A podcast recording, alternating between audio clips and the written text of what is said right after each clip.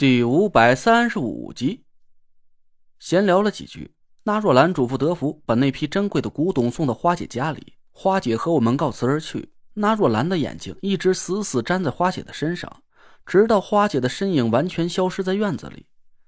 我坏笑着伸手在那若兰眼前晃了晃，她没好气的白了我一眼，朝沙发努了努嘴：“坐吧。”我和田慧文坐下，有丫鬟来给我们上了茶。回身出门，把屋门关上。那若兰看着我，轻轻笑了一声：“你那警察朋友还真是脑子一根筋，我都动用了关系，掐断了他的调查渠道，他还是挖地三尺，把德福的身份给抖了出来了。”我笑道：“可不是，那个麦德姆呀，工作起来可真是很较真的。他以前还把我当成杀人犯给关了一个礼拜，差点没把我就地正法了。”那若兰撇了撇嘴，好像对王月这种死脑筋很不以为然。我奇怪的看着那若兰说：“师兄，你不是说德福这三十多年来一直都跟在你身边吗？他到底是怎么成了？”我四下看了看，对那若兰比了个国安的口型。那若兰冷哼了一声：“还不是师傅给安排的？他老人家算无一策。”早就布局要让你借着这一步梯子上墙了，师师傅，我吃惊的瞪大了眼。他怎么会认识系统里的人？师傅才不会和那些人打交道呢，是师傅让我这么做的。那若兰回忆了一下，说：“五六年之前了吧，师傅给我带了个口信儿，让我动用点关系，把德福塞进上边的系统里。”有了德福的暗中操作，楚汉楼才能顺利的通过境外财团跟我们进行利益往来，不然我还不早就被那些一根筋的警察给带进去吃牢饭了呀！我这才恍然大悟，原来纳若兰和德福能被我们误会成汉奸，全都是我师傅那老东西的功劳。哎，你刚才说什么？师傅想让我借着梯子上墙，这是什么意思啊？我问纳若兰，她看着我笑了笑，说：“这就是我和你说过的这件事儿啊，会对你今后的命运产生巨大的影响，但具体是怎么个意思呀？嘿，师傅可没让我告诉你。”我没好气的白了纳若兰一眼，师傅也没说不让你告诉我吧？纳若兰低头想了想，笑了起来，说：“得。”你说的也对，反正早晚都要让你知道，我就给你透点消息吧，省得你一天到晚疑神疑鬼的。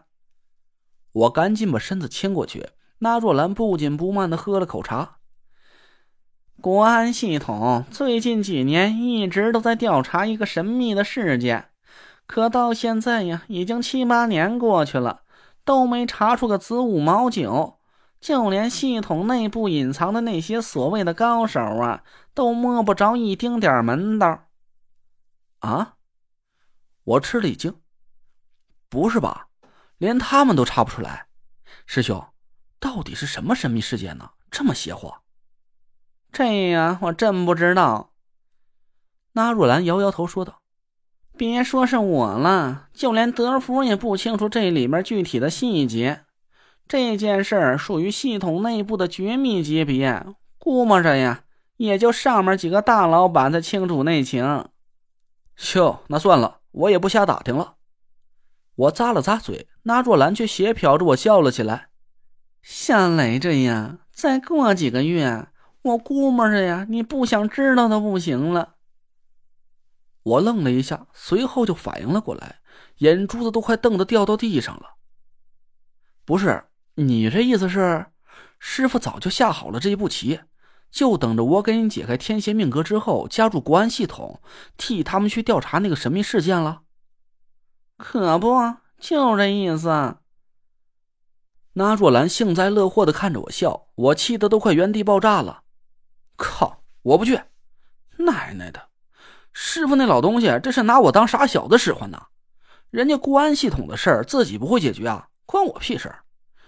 自打我到了中州，就没过上过一天舒坦日子，成天的不是解煞就是破局的。我这一年是过得够够的了。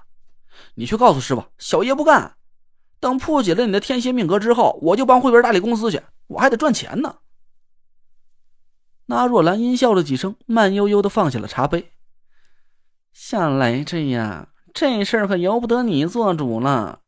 师傅他老人家写好的剧本，我劝你最好是老老实实按照他的剧情去演。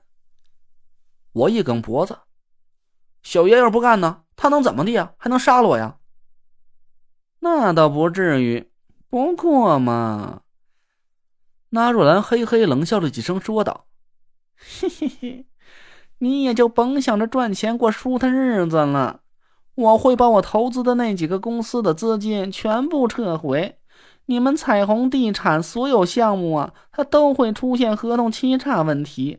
一夜之间，你俩就从龙头标杆变成了法庭被告，光赔付违约金就得……”哎，你等我算算。那若兰装模作样的敲着脑袋，我一秒钟就瘪了下来。师兄，你可不能这么玩我呀！这可是好几百个亿，我他妈就算把自己彻底切碎了卖零件也凑不出来啊！哼，你知道就好。那若兰一脸小人得志的坏笑。那你就从吧，师傅吧。只要你老老实实按照他老人家的意思去做。那哥哥就不会背后给你下绊子。几年之内，不说让你当上中州首富吧，挣他几倍的吃喝不完的产业还是绰绰有余的。我咬牙切齿的暗骂了师傅几句，但我也无可奈何，只能叹了口气答应了下来。我突然想了起来，王月和我说过一句莫名其妙的话。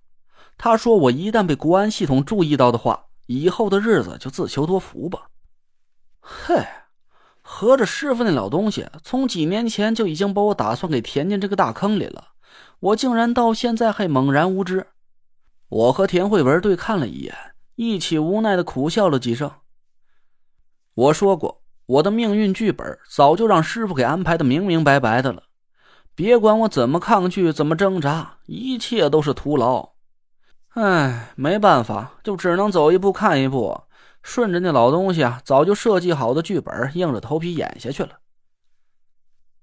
我垂头丧气的离开了纳若兰家，掏出手机给郭永哲打了个电话。喂，郭总，后天凌晨三点我们准时出发，你提前做好准备，提前到我家集合。得嘞，哥们早就准备好了。哎，陈子，你现在没事就过来一趟，我这有个好东西给你瞧。我哪有心思去看什么好东西啊？有气没力的回了他一句：“改天吧，我有点累了，想回家去歇歇。”嗨，歇什么歇呀？赶紧的过来，真有好东西，就这么着，挂了。郭永哲没等我拒绝就挂了电话，我无奈的对着手机骂了一声，开着车往他家赶去。到了郭永哲家的时候，他把我和田慧门让进门。鬼鬼祟祟的探了探头，这才关上门，一脸贱嗖嗖的模样凑到我眼前。不是有好东西给我看吗？哪儿呢？我仰倒在沙发上，情绪不高。郭永哲神神秘秘的凑到我眼前，对我笑了笑：“小鸡崽子瞧见一条虫，他没打算吃，扑扇扑扇翅膀子，颠儿了。”